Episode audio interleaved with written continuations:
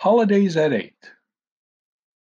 When I was about eight years old and in the third grade, I remember a Christmas Eve when Dad had to work late. The restaurant had a late evening gig, catering gig, and Dad had to attend to the matters of the business. The restaurant was the Jade Palace in Walnut Creek, California. All my friends and neighbors, Jim Jones and Kit Braga, have been telling me about their presents and what they will be opening that night. Of course, I wanted to open gifts too that night, but dad was going to work late, and Sherm and Wai were too young to stay up to open gifts when God when dad got home at around midnight. Sheldon wasn't even born yet, or just born, I'm not sure I remember.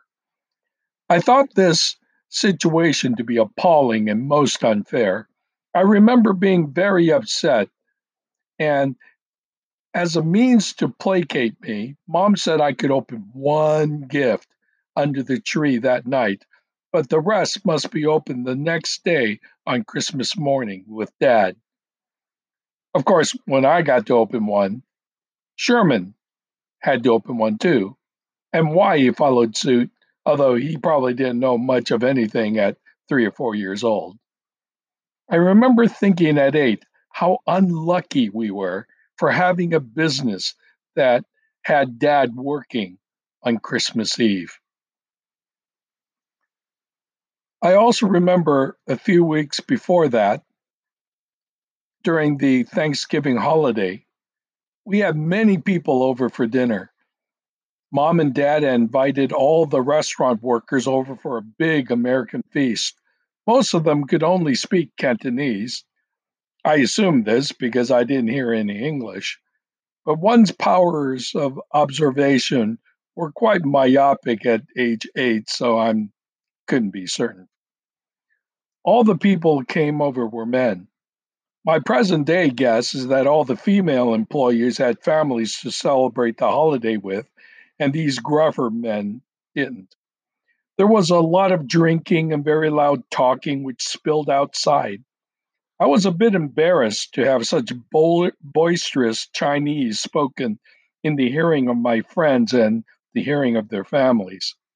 So I, w- I wanted so much to be an American, not a Chinese American, a real American. This celebration wasn't going to help that image.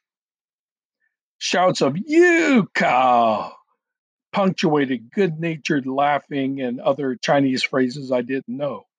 When I asked mom what you cow meant, she turned red and said, Don't ask. It's bad. Cool, I thought, swearing in Chinese. I remember it till this day. Ever since that day, I can walk through any Chinatown or even Hong Kong armed with the phrase, you cow, should the need arise. I still don't know what it means. I assume it's either the F word or the S word.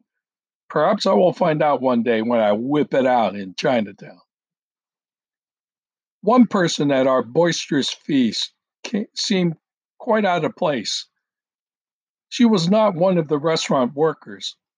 Mom explained that she was one of our distant cousins. She, we had about at least a thousand cousins, you know, fourth aunts, daughters, daughters on the maternal grandmother's side or something like that. And everyone in that sequence counted as a cousin.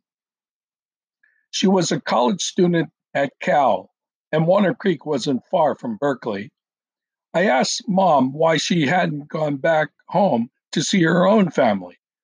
Mom said that her family didn't want her to go home because she had a white boyfriend at school.